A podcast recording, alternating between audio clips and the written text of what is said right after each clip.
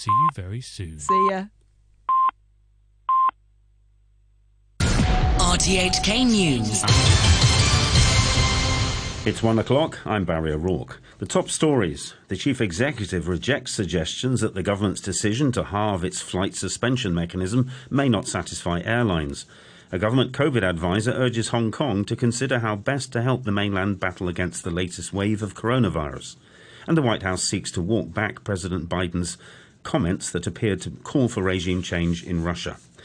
Chief Executive Carrie Lam has described the move to halve the flight suspension for flights carrying passengers infected with COVID to a week as streamlining. From Friday, the bans will be triggered only if three or more passengers on a single flight test positive on arrival. Asked whether the easing would satisfy airlines, which have called for the mechanism to be scrapped, the CE said the government had to strike a balance. We are in a public health emergency, so uh, every business has to make sacrifices the catering industry has been making a lot of sacrifices. Those uh, CAP 599F scheduled premises have been making a lot of sacrifices uh, because of the government's mandatory closure of their premises. So I hope and I make an appeal that um, airlines will also understand uh, that we are striking uh, a needed balance to allow some inbound flights to take place, but at the same time, uh, we will not relax uh, our controls uh, in order to keep Hong Kong safe.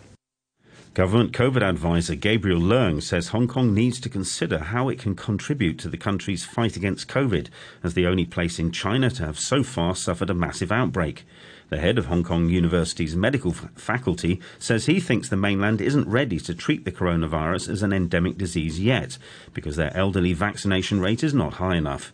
He cited Hong Kong's experience on this, which shows the increased protection offered by three jabs, regardless of the vaccine. Professor Leung was speaking on a radio program. The vast majority of the vaccine doses given out on the mainland belong to the inactivator platform.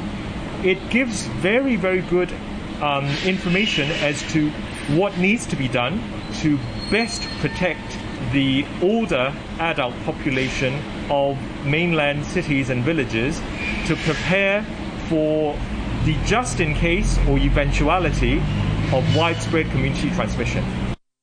Mainland health officials reported just over 1,200 locally transmitted cases. The National Health Commission's report said that of the 1,217 locally transmitted cases, 1,071 were in Jilin province, 47 in Shanghai, 28 in Liaoning, 16 in Tianjin, 14 in Henan, and 10 in Hebei.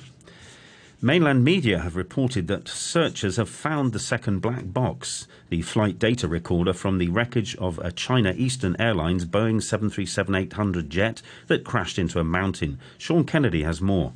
Flight MU5735 with 132 people on board was travelling from Kunming to Guangzhou last Monday when it plummeted from cruising altitude at about the time that it should have started its landing descent. Last night, officials confirmed that everyone on board, including nine crew members, were dead. The other black box, the cockpit voice recorder, was found on Wednesday and has been sent to Beijing for examination. The cause of the crash is still unknown.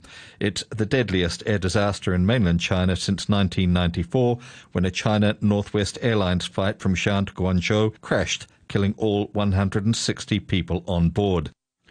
The White House has denied that President Biden has called for regime change in Russia in response to the conflict with Ukraine. Mr. Biden told an audience in the historic royal castle in the Polish capital of Warsaw that President Putin was bent on violence. The BBC's Sarah Smith reports.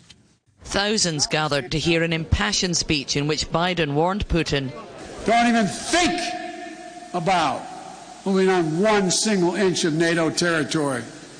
We have sacred obligation he also spoke directly to the Russian people, saying they are not the enemy. The speech ended with an unscripted remark that sounded like a call for Putin to be removed. For God's sake, this man cannot remain in power. The White House clarified he was not talking about regime change, but that Putin cannot be allowed to exercise power over his neighbours.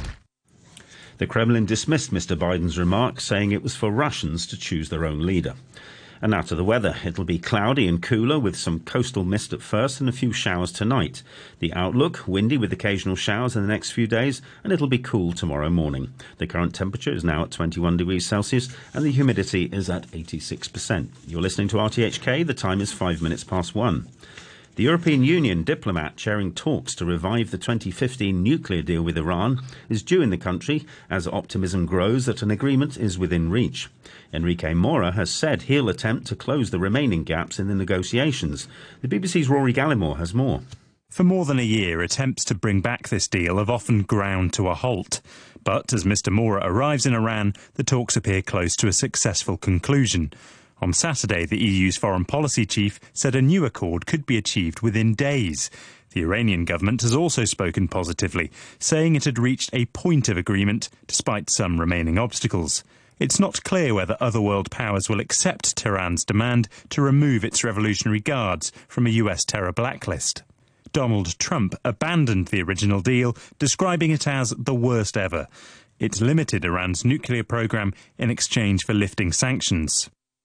President Biden's administration will include more taxes on the wealthiest Americans in its 2023 budget proposal, due to be released tomorrow, according to U.S. media reports.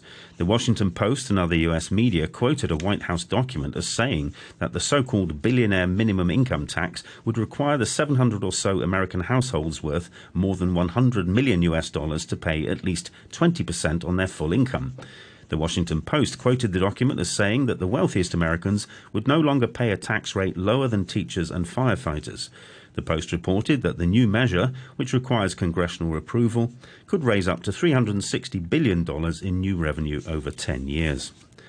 There's been a remarkable international football comeback for Christian Eriksen. He scored inside two minutes of his return to playing for Denmark for the first time since last June when he suffered a cardiac arrest on the pitch. Eriksen was on target with his first touch of the ball after coming off the bench, but Denmark lost 4 2 away to the Netherlands. Harry Kane scored England's winner from the penalty spot in the 2 1 victory over Switzerland at Wembley Stadium. Kane has moved level with Sir Bobby Charlton on 49 England goals.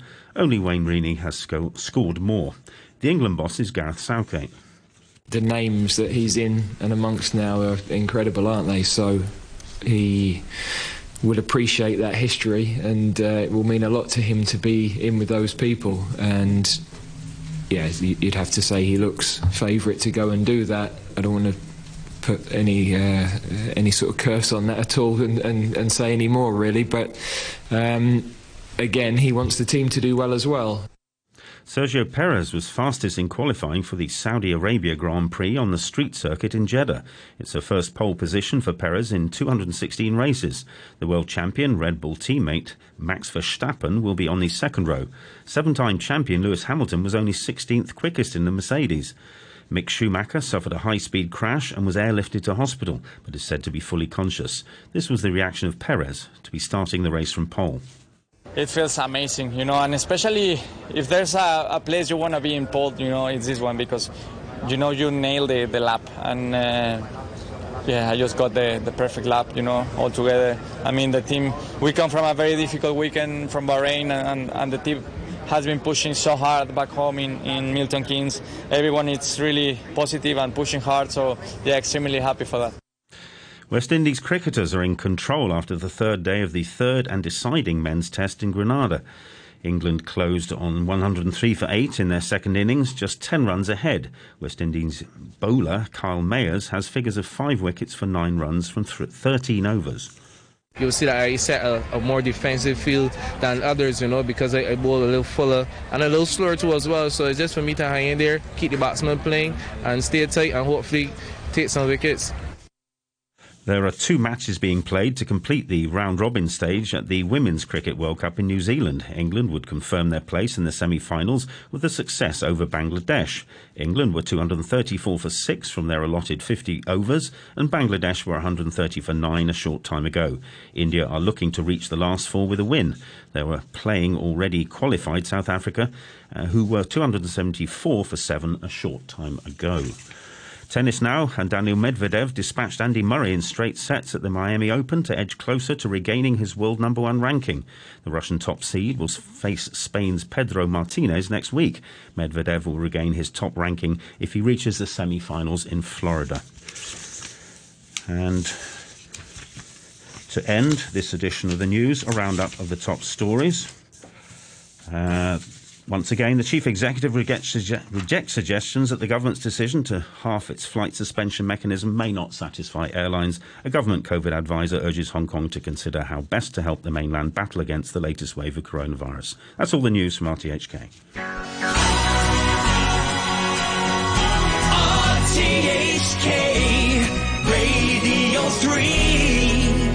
ladies and gentlemen. This is a journey by. A journey which along the way will bring to you new color, new dimension, new value, value, and a new experience.